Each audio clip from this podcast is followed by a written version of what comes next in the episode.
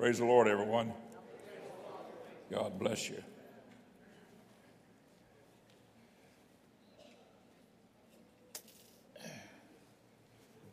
Stand with us. We go to God in prayer. Let's ask the Lord to bless us all here today. Amen. Jesus, we thank you for the privilege to be in your house. We thank you, Lord, for your goodness and blessings, for your presence, your power, your spirit, your love, your grace, your goodness. We ask you to bless each and every one of us here today, Lord, as we look into your word in the precious and holy name of Jesus. We pray.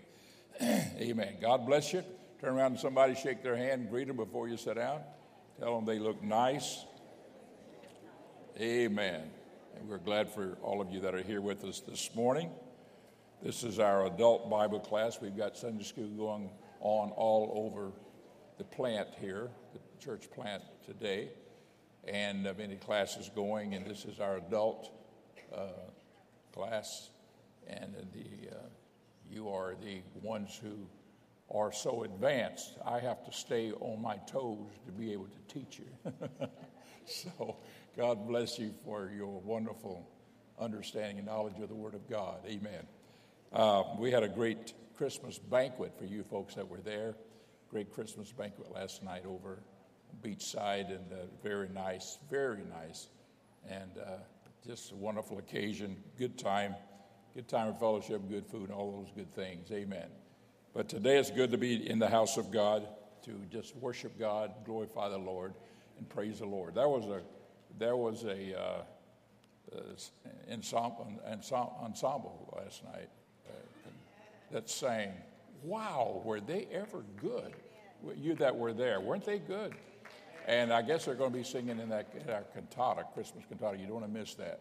These folks were really, I mean, they're our own people. I thought that sounds like something coming, you know, out of uh, professionalism, you know, out of maybe, I don't know where you say, well, Hollywood, New York, Nashville, I don't know where, but it was really professional. Boy, it was so good. And I was just amazed with it.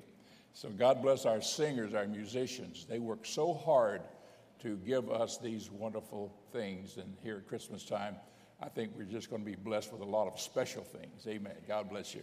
This is a great time of the year, isn't it? To know the Lord, to serve God, to walk with Him. I want you to turn in your Bibles with us to the 13th chapter of the book of St. Matthew.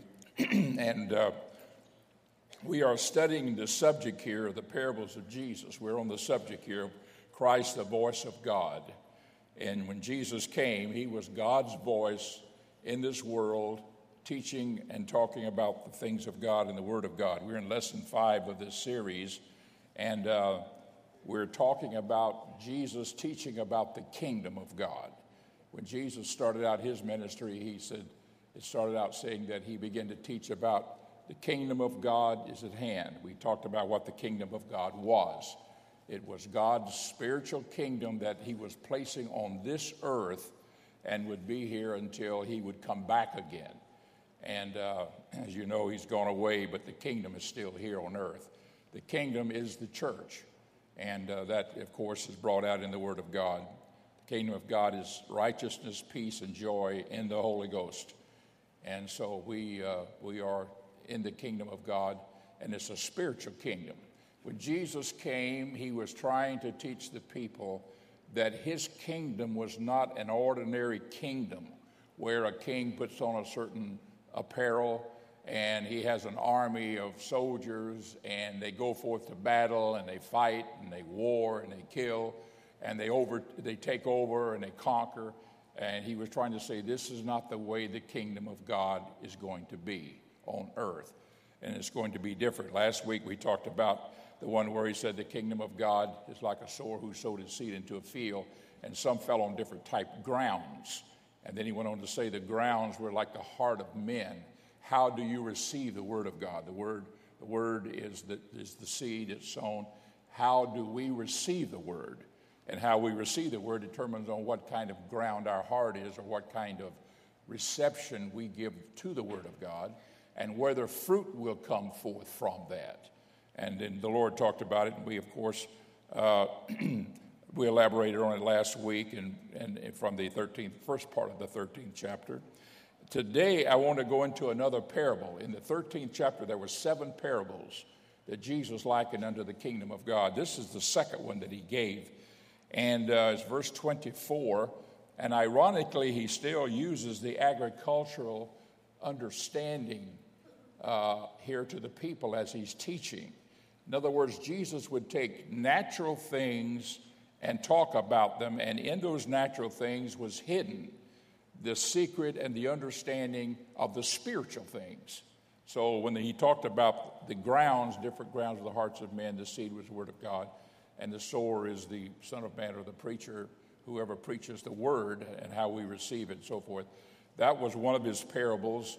And the spiritual side of it is how do we receive the word of God? This is another parable where that the sowing of the seed and the ground, everything is totally different but it is also bringing out the spiritual side of the kingdom of God. So look at it very closely here with me, very carefully. I've got some many interesting things to give you here. Look at verse 24. Another parable put he forth unto them, saying, This is verse 24 13 now of Matthew, saying, The kingdom of heaven is likened unto a man which sowed good seed in his field. And I just want to just say this again the kingdom of, of heaven the kingdom of God is the same thing. In the book of Matthew, he uses the term the kingdom of heaven most of the time. Not always, but most of the time. And in the book of Mark and Luke, the word kingdom of God is used uh, in, in re- reference to the very same parables. So we know by that that they're the same thing. He goes on to say here in verse 24, uh, saying unto them, The kingdom of heaven is likened to a man which sowed good seed in his field. Now, notice here the field was the man's himself. Verse 25, but while men slept, his enemy came and sowed tares among the wheat and went his way. And when the blade was sprung up and brought forth fruit, there appeared the tares also. So the servants of the householder came and said unto him, Sir, Didst not thou sow good seed in thy field? From whence then cometh the tares? Or hath it tares? Verse 28 He said unto them, An enemy hath done this. The servant said unto them, Wilt thou then that we go and gather them up? But he said, Nay, lest while ye gather up the tares, ye root up also the wheat with them. Let both grow together until the harvest, and in the time of harvest, I will say to the reapers, Gather you together first the tares and bind them in bundles to burn them, but gather the wheat into my barn.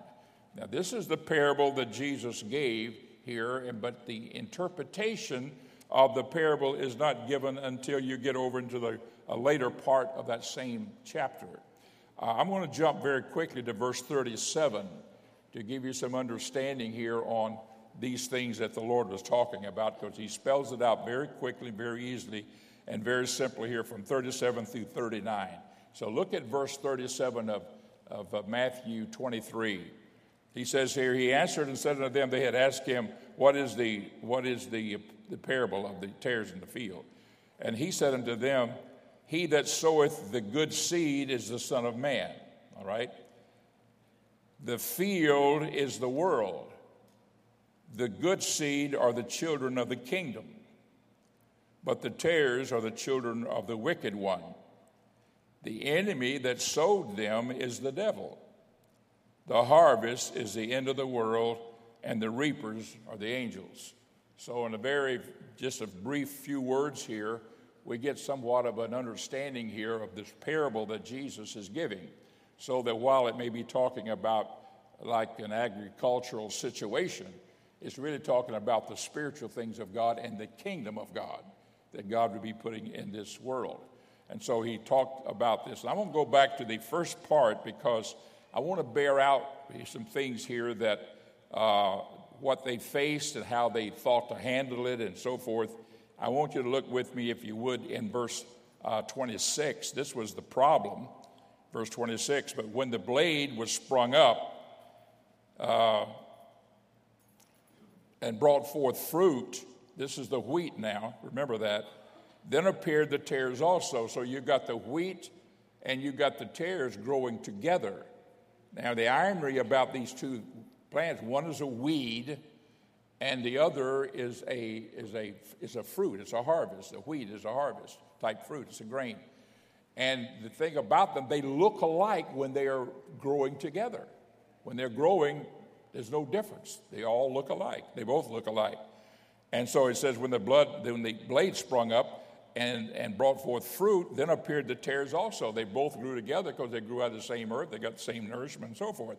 So the servants of the householder came and said unto him, Sir, didst not thou sow good seed in thy field? For whence then cometh the tares? In other words, how did this happen? You know, uh, we thought you sowed all good seed. And then the Lord answers here He saith unto them, An enemy hath done this. The servant said unto them, Wilt thou then that we go and gather them up? In other words, this was the immediate solution of the servants. Let's just go and gather up all the tares and get rid of them and put them aside so that the wheat can just grow without any kind of trouble. And uh, this was their solution. Can I just add this sometimes that this is sometimes our solution? You know, we say, God, you can take care of this problem, just get rid of them, you know, or get take care of that. But God has said, let them both go together. That's why that there's going to be evil and good in this world until Jesus comes back. And that's why that while you're a good person or a good man or a good woman and you're living for God and you're a child of the Lord, there's going to be some wicked people around us. And sometimes we wonder why God even tolerates some of the wickedness that goes on. And the whole reason is because God has so designed it to be that way, and He gave us this parable for us to understand it that way. That as long as, as uh, Jesus has not come back, and He hasn't, that there is going to be in this world the good and the evil. There's going to be good people, there's going to be evil people and they will both be growing together. And sometimes it is your will and my will that those tares just be taken out of the way. But they're not. They're not. They're not. And the Lord allows it to, to continue to grow like that. And so he just, and it, this is what he said here in this parable An enemy had done this, and let them both, uh, uh, and the servants unto him, Wilt thou then that we go and get them up? But he said, Nay, lest while you gather up the tares, you root up also the wheat with them because they look alike. Now, don't, don't, don't forget what I'm saying here the look alike factor. They look alike. And uh, because they look alike, you will not always know which one you're pulling up and you're getting rid of. So he says in verse 30, Let both grow together until the harvest, and in the time of harvest I will say to the father, the reapers rather, Gather ye together first the tares and bind them in bundles to burn them, but gather the wheat into my barn. And that was, of course, the end of that particular parable that he gave. And I want you to notice here that he said, just let them both grow together. And the reason is because as they're growing up together, they look alike. They look alike. Now, I'm just going to sort of jump ahead and just tell you the difference at the harvest time, listen very closely, at harvest time, the wheat will begin to bend over from the weight of the fruit, which is the grain. And it, as it grows, it will begin to bend. This is true. And the tares will stick up straight so that the reapers in the end can see the difference and they can take the tares out of the way before they reap the harvest. I, uh, years ago, when my wife and I were a young couple, we were evangelizing up in the Midwest, and uh, we went and uh, preached for some of our pastors who own farms in Indiana, particularly. And uh, I'm thinking of one particular uh, pastor that had a, a farm, and they were pastors in small churches. And of course, we were getting started, and we preached in small churches. That was fine. We did. We liked that. And, uh, but these farmers had so much information to give. And I had the privilege of working with them on their farms, you know, during the daytime and then preaching in church services at night.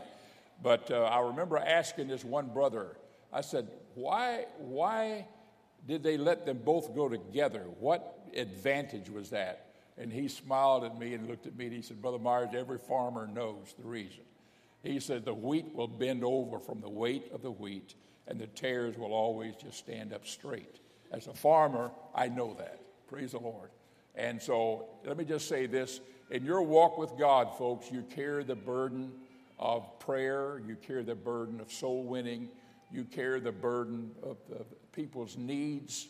Uh, you, uh, you give. The world doesn't care about that. Everybody is get all you can and can all you get. I mean, I'm going to get all I can and can all I get just for me just for me and mine. But in the church, we are concerned about other people. We carry that burden. We carry that burden.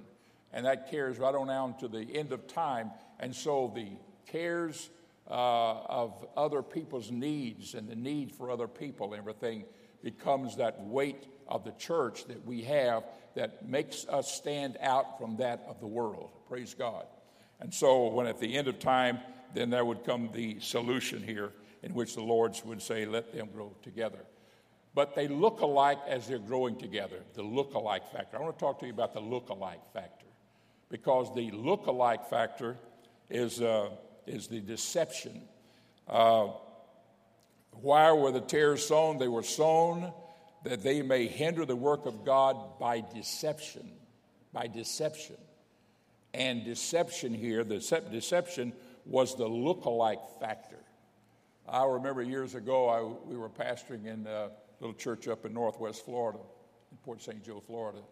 And uh, I went in the uh, police chief's office one day, and uh, I always went by there once a month and collected his insurance. And I was an insurance agent as well as pastoring. And I went by there to collect the insurance, and he said, Preacher, sit down. I said, All right. He said, He popped out a $10 bill and shoved it across the table. He said, What is that? I said, It's a $10 bill. He said, That's a counterfeit. It's a counterfeit. He said, We got some counterfeit going on in our town. And he said, I got to run it down, trace it down, but this is a counterfeit $10 bill, you know. And uh, I looked at it and looked at it, looked at it real good. And I said, how, how can you tell? I mean, I don't know. He said, There are ways to tell. He said, But I know that that is a counterfeit. And he said, It's my job to try to find it. But they look like a real $10 bill, but they're counterfeits. Now, there are counterfeit Christians. There are counterfeit people who try to pretend that they are like you and me, or they're Christians and they love God and they love, you know, righteousness. But down inside, they, have, they don't have it. It's not there. And I'm going to talk to you a little bit about this counterfeit Christianity sometimes. Not just Christianity, but all counterfeit. I'm going to talk to you a little bit about that. But uh, he said this is counterfeit. Uh, later on, I was at a bank up in the northern part of our county, and uh, I asked the teller up there, I said, I said, do you, do you know how to tell the difference between a counterfeit and a real? I was thinking, still thinking of that $10 bill. And uh, she said, I don't, but there's a lady here in our bank that does. She's the expert on counterfeits. So I said, Can I talk to her for a minute? I said, How do you tell the difference? I said, Can you tell the difference in a 20 and a 10 and a 50 and all that, 100? Yeah. Yeah, she says. I said, How do you know the difference? She says, Well, first of all, you never study the counterfeit, you study the real thing she says, you know, she says, if you study the real bill, whether it's a 20 or a 10 or 50, whatever it is, you study it, you know what it looks like. When the counterfeit comes across, you can spot the counterfeit because you understand the real. Can I just say this today to all of us here? If you study the Word of God, folks, and you know the Word of God, and you get this in your heart, and you know the Word, you don't have to know a lot about false doctrines and false beliefs. You don't have to know a lot about them. You just have to know the real thing. And if you know the real thing, I promise you, when you, you can spot the counterfeit when it comes your way. But you've got to know the real and the genuine to be able to spot the counterfeit. And Jesus said they're going to both go together, they're going to be here, and it's up to you to be able to discern what's the real and what isn't the real. And I'm just saying here the only way we know the real is by the Word. By the Word. You test everything against the Word of God. The Word is always right, the Word is always true. And the only way counterfeit can ever get past that is to start discrediting the Word of God. Discrediting the Word of God. I was in a, uh, in a little, little debate one time with uh, uh, some people of another religion. I won't get into the details on it. But we were going back and forth and going back and forth, and I pretty well had it nailed to the wall on some things. And finally, he reached over and picked up my Bible. He picked up my Bible and he says, The reason that you believe what you believe is because you believe everything in this book. I said, That's right. You believe everything? I said, That's exactly right. He said, Don't you know this book has arrows? I said, No, it doesn't. You know, and folks, I will tell you today, I've been studying for, for 60 years. I still don't I find more truth to confirm what the Word says. There's always people just trying to find errors. I went to the library one time and I found a book that says errors in the Bible. I went looking at those errors and I looked them all up and I found the answer in the Word of God. It was not an error, it was their understanding it to be an error. Let me just give you an, let me give you a simple answer.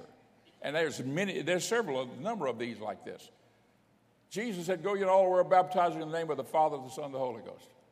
That's what he said. Go ye all the world baptizing in the name of the Father and of the Son and of the Holy Ghost. Matthew 28, 19.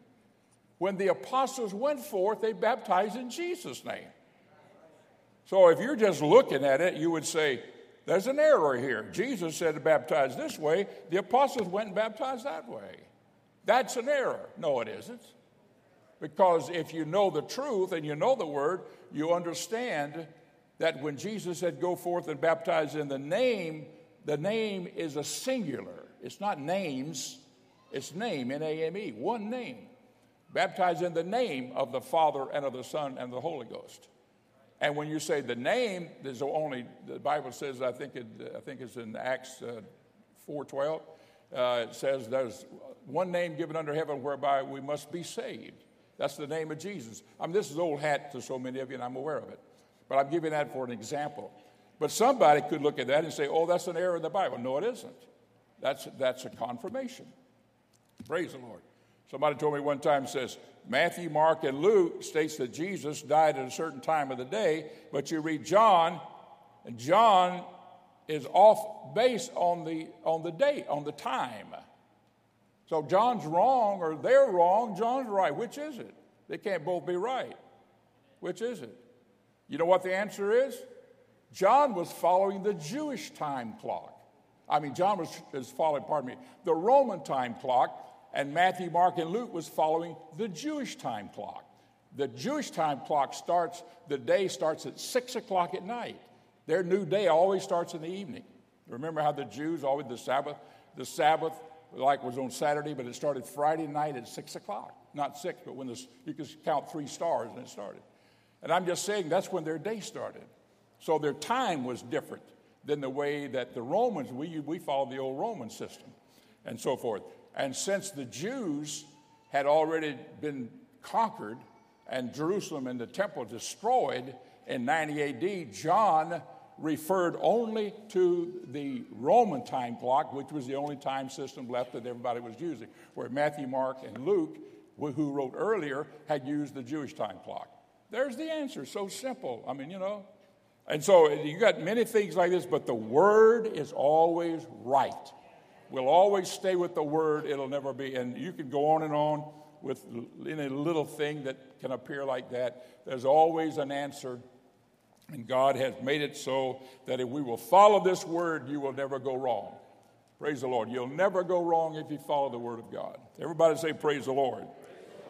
Uh, I want to read a verse of scripture to you here. Look in uh, Matthew 24 for a moment. This is the teachings of Christ, excuse me, uh, concerning uh, things to look for toward his coming and also toward uh, the destruction of the temple. Look at 24 3. And as he sat upon the Mount of Olives, the disciples came to him privately, saying, Tell us, when shall these things be, and what shall be the sign of thy coming? When shall these things be is the destruction of the temple, and the sign of thy coming is, is when he would come back for his church and of the end of the world. So you've got three questions going here, and Jesus proceeds to answer all three of them uh, in this fashion. Verse 4 And Jesus answered and said unto them, Take heed that no man deceive you. Everybody see that?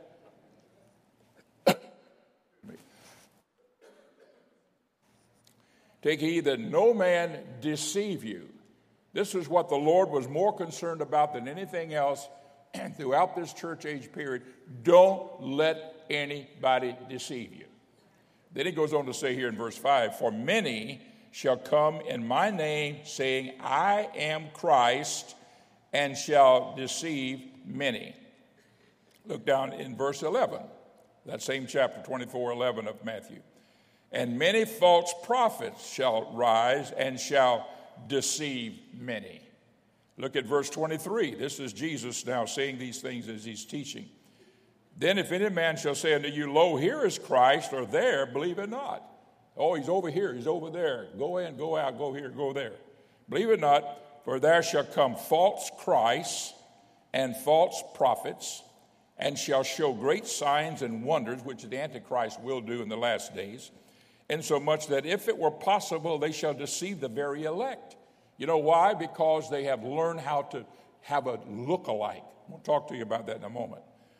Uh, because, behold, I will, have I told you before, verse 25, verse 26, Wherefore, if they shall say unto you, Behold, he is in the desert, go not out, go not forth.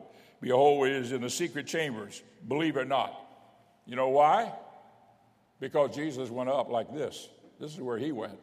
You read the book, first chapter of the book of Acts. Those apostles were standing there, and Jesus went up. And those two, those angels stood by. Two angels stood there by them. They were looking like this. Wow, there he goes. Jesus going up. He ascending into heaven. He had resurrected. Was on earth forty days. Now he is. He was ascending, and he had told them. He said, "Go back to Jerusalem and wait, pray, and tarry until you be endued with power from on high." And there he went. And they were watching, watching. And while they were watching, they looked back at each other, and there are two men standing in white apparel with them. And these two men said, You men of Galilee, why stand ye gazing into the heavens? This same Jesus that ye see, see go away shall so come again in like manner. Now, in your Bible, just underline that. That's the way he's coming back. If somebody said, He's out here, he's over there, he's there, he's over there. No, he's not, because he's coming back this way that the way he went away is the way he's coming back. It's in the Word. Praise God. So I have to say, I, I believe that. So if somebody says, oh, this is going on, that's going on, everything, you know, go here, go there, go there, do that, forget it. Don't do any of it. Because the Lord, when he comes back, he'll come back from heaven above. And the Bible said he'll break the eastern sky. Hallelujah. And the Lord will come back for his own. Dead in Christ shall rise first. We which are alive and remain shall be caught up together to meet them in the air. And so shall we ever be with the Lord and so forth. Many scriptures and many verses that let us know that the Lord is coming back. That's all based on faith, and Jesus Christ is the first fruits of the resurrection.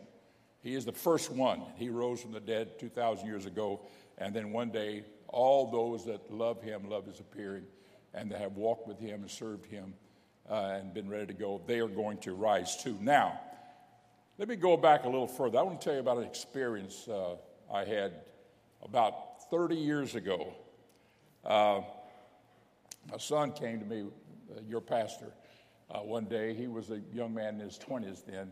He and uh, his cousin, my nephew, they came to me and said, uh, he said, Dad, he said, we have a chance to go to Korea.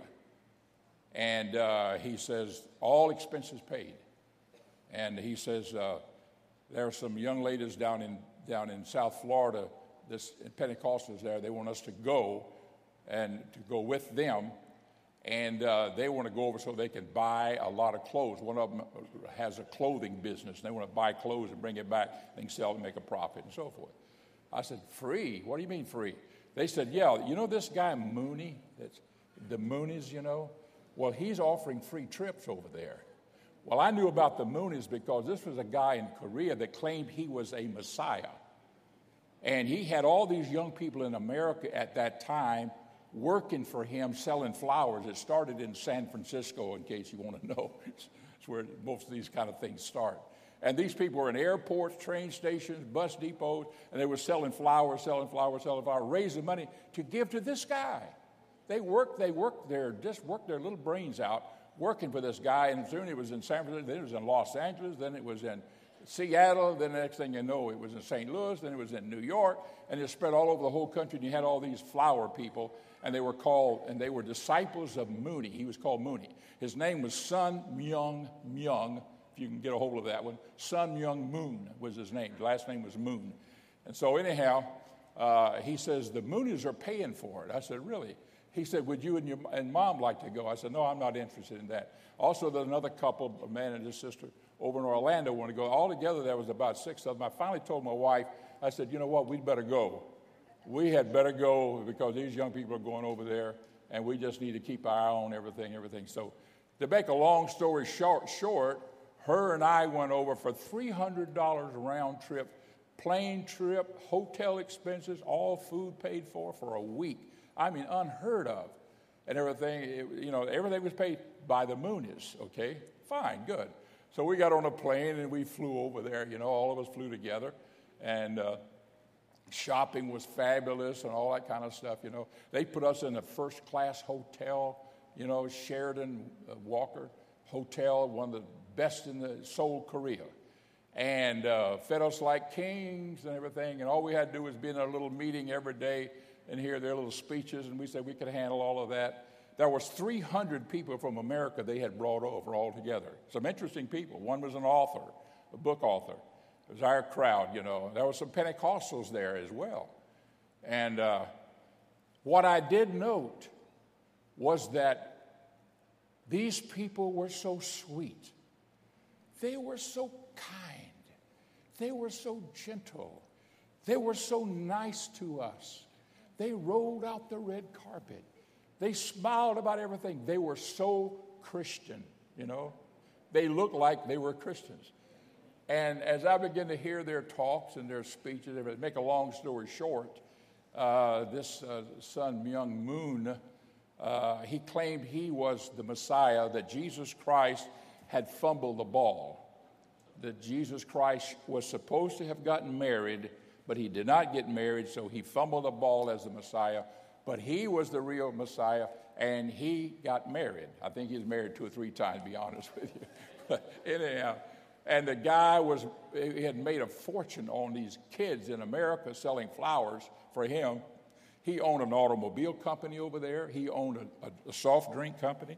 I have a soft drink that we got from their factory. Here it is 30 years old. It hadn't even been opened yet. Looks like it's brand new. Anybody wants to drink it with me while we're sitting? Just pop the top, you know. Everything. It's called uh, it's called McCol, McCol soft drink, and then it's got uh, Korean written on it as well. And it's made from wheat. It's got a picture of wheat on it, so it's a wheat drink. I don't know how that.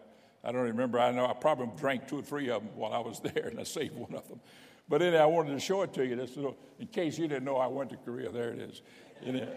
so anyhow, we were we were there, and uh, and I began to watch things, and I began to think these people are so persuasive. Then one day I said to one of the one of the guys I knew was a uh, an, uh, a Pentecostal from another place, not United Pentecostal. I said to him, I said, uh, "Boy, this is this these guys are really."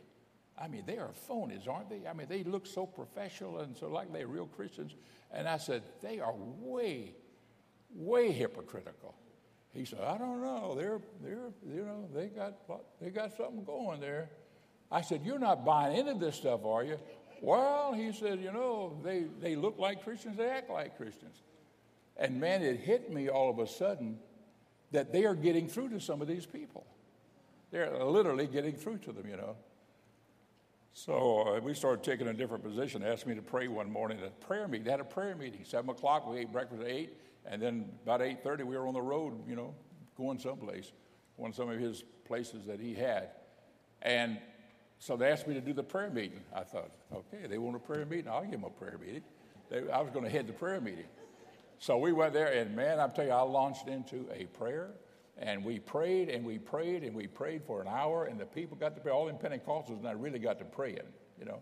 And we had, a, we did have a prayer meeting. And that morning, we got on a plane and flew to Busan, which is down in southern Korea. So and flew down there so we could go down there and see Sun Moon's home and his, you know, where he grew up and all that kind of stuff. Sort of like going to Bethlehem in Jerusalem, you know, to see Jesus where he was born and all that stuff. So we flew down there and we had dinner down there. And they said, Reverend Myers, we'd like for you to sit next to the mayor of Pusan, here at the mayor and sit next to some other potentate, I don't know. And I said, uh oh, uh oh, they're, they put me into this web, you know what I mean? They're wanting me now to be, they said, Reverend Myers, Reverend Myers, Reverend Myers, you know, they're trying to really set, soften me. And I said, I don't like this. We started up the mountain up to the little house to see something up there, and a guy comes up next to me and pops up a big umbrella, and it was drizzly. And he held the umbrella. He said, Don't worry, Reverend, I got you covered here. I'm going to be your umbrella carrier from here on up there and back. I mean, first class treatment, I mean. And I said, Oh, I see what, you know, I could see all this, all this stuff developing, you know, and everything. So, anyhow, we got to talking, and one day I just said, You guys are a bunch of, I just told him, I said, You're just a bunch of hypocrites. I said, I, you, Jesus Christ is the only Messiah. I said, son among you. David said, be careful, Dad. They got our passports still. You know? I, said, I, know, I know they have. I know they have. He was thinking wisdom. I was thinking wild and crazy, you know, and everything. He said, they still got our passports. I said, no, but they have to give them back, you know, and everything. But anyhow, and I, can, I just confronted one, of, them. Got one guy there had been a, had been a Assemblies of God pastor in Detroit, and he had gone over there, divorced his wife, gone over there, and this guy hooked him up with a Korean girl, and he was married to her, and he had become one of the Moonies. And he was, uh, his name was Levi. So one day in one of the meetings, uh, our group would sing on the bus. They'd get on us on the bus and we'd go over to the drink place or over to the car factory, and our group would just sing, sing, sing, sing, sing, and everything like that. So we got in this meeting one Sunday, and this young guy got up from somewhere, I don't know who he was, one of our group, that 300 people. He said, I want these people that are singing all the time, I want them to shut their mouth and be quiet. I'm tired of hearing them sing on the bus. He got up and stuff. I stood up and I said, You sit down. it's like that. I took over. And he looked at me and he sat down real quick. I said, You sit down. I got something to say. And then I really unloaded on him and I told him, and I said, Levi, you're a hypocrite. I said, I told everybody, I said, this man's a backslidden Pentecostal preacher. And I said, he's over here acting like he's a Moonie. And I said, he's a hypocrite. And I said, that, that man knows better and everything. And, and Levi got up and said, Peace, peace, wonderful peace. He was trying his best to bring back, bring order in the place. And I had had my say, you know. I'm just saying that I could not believe they were so persuasive but they looked like Christians, they act like Christians. But when you pushed them to the edge, I noticed they could get mean, they get angry, and boy, they could come at you, you know, and everything. And I said, yeah, they may look like Christians, but they're not Christians. This guy was a total fake. And I thought of that scripture where the Lord said, There'll be false Christ. And that's what he was claiming. He was the Messiah, he was a false Christ and everything. And, and make a long story short, we, you know, we were there for another day or so. And then, you know, and I know they took us around. They took Itaewon, one of the greatest shopping districts in the world, to buy things, you know, went there and buy things. Brother, uh, uh, my nephew, uh, Brother uh, Bush, uh, he was, uh, he went down and bought a suit, and they said, we'll put your name on the inside here, right here. You know, this, this label right here. Put your name on there. Good what's your name? And he got it mixed up and gave him the name of the hotel, and they had the name of the hotel right here on his coat.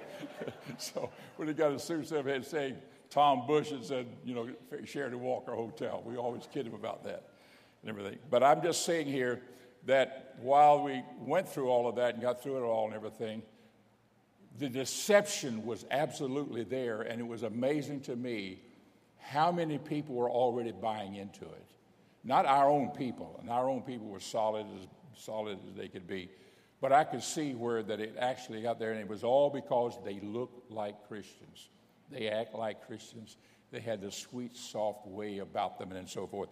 So I'm telling you here today that when the scripture here says to us, and Jesus said these words, said, There shall be false prophets, there shall be soft, uh, false Christ.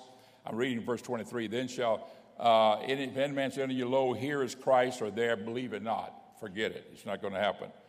But there shall be false Christs and false prophets, and shall show great signs and wonders, insomuch that they shall deceive even the very elect, and, uh, and so forth. This, this guy now is dead. I, I'm sure he is. He was older man then, and he's gone on. I'll just give you one last thing here to tell about this fellow. I didn't, they did not tell us this. I read about it in a book, and I read it in a book.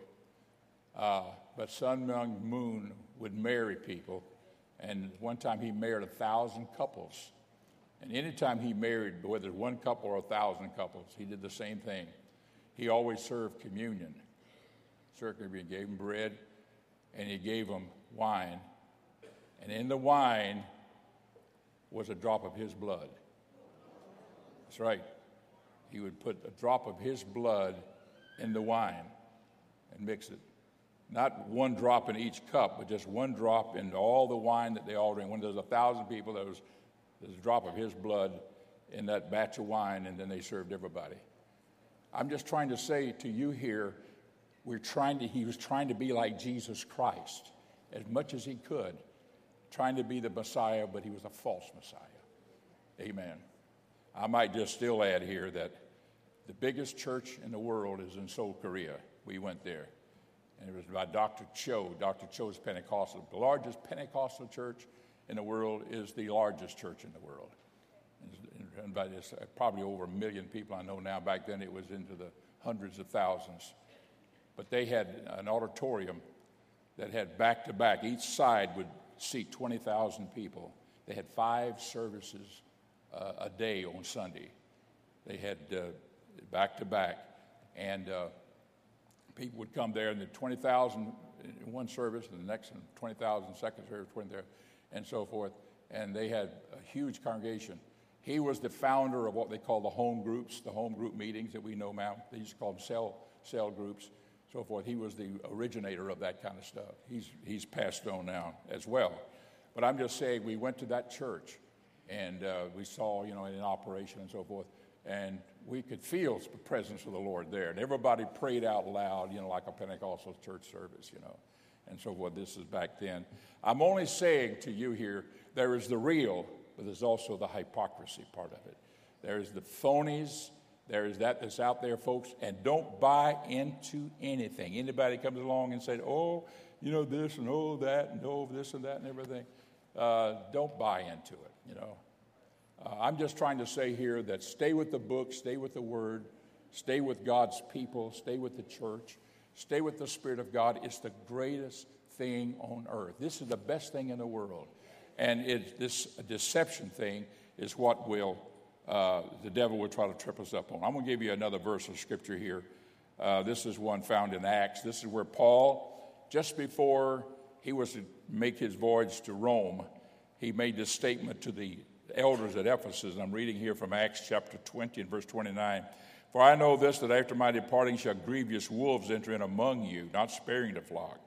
Also of your own selves shall men arise. This happens, speaking perverse things to draw away disciples after themselves. So he said, warn them, said this is going to happen as well. Uh, he goes on to say here in another place, first, I'm reading here in 1 Timothy chapter 4, and verse 1 Now the Spirit speaketh expressly that in the latter times some shall depart from the faith, giving heed to seducing spirits and doctrines of devils, speaking lies and hypocrisy. Verse 2 here. Uh, having their conscience seared with a hot iron. Look at verse 3 forbidding to marry. Does that sound familiar? Forbidding to marry. As some people say, oh, if you're going to be a Christian, you know, or, or if you're going to be a, a clergyman, you got you can't marry, and uh, commanding to abstain from meats. Certain meats you can't eat. And then Paul say they're saying this, which God hath created to be received with thanksgiving of them which believe and know the truth. Verse 4 For every creature of God is good, and nothing to be refused if it is received with thanksgiving.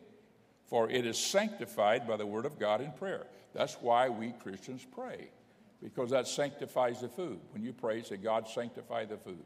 And when you sanctify it, I don't care whether it's catfish or pork or whatever, it, or oysters or, or lobster or anything that perhaps under the law they didn't eat, it's okay to eat it. Praise the Lord, because the Bible says it's all right. You see what I'm saying? And somebody comes along and go, oh, no, no, you can't eat certain meats, you can't eat certain meats. Uh, if you are, then you're going against the Word of God because the Word of God says that we can. I'm going to read one other verse, then I'm through here. And this is uh, Colossians chapter 2 and verse 16. Let no man therefore judge you in meat or in drink or in respect of an holy day or the new moon or the Sabbath days. He says, which are a shadow of things to come, keeping the law and keeping those days, certain days and holy days, and keeping always keeping the Sabbath as the day of rest. Uh, this is the day of rest that we're living in. The dispensation of rest is the Holy Ghost. This is the rest wherewith the weary shall rest. This is the Holy Ghost. Every, Sunday is our day of worship. It's not a day of rest, it's a day of worship. Amen. And so there is no day of rest except the dispensation day of rest that we're in. I won't go any further, but I could give you a lot of scripture on that. Uh, it goes on to say here in verse 18, let no man beguile you, that's deceive you, of your reward in involuntary humility. Somebody's saying, oh, they try to act this or that. Uh, it goes on to say, intruding into those things which he had not seen, vainly puffed up by his fleshly mind. These things all tell us don't be deceived, stay with the book, stay with the word. Thank God for it. Thank God for those things that are solid and stable. Aren't you glad you know the truth? Let's stand together and let's just praise God and worship Him. Let's thank Him right now together. Jesus, we love you for all things. We glorify your wonderful name. We praise you, Jesus, because you love your people. Lord, and your people love you. Thank you for the word, oh God, that's our stability. It is our rudder in the water. God, we ask you, God, to bless this congregation, be with us in all things. In Jesus' name, amen.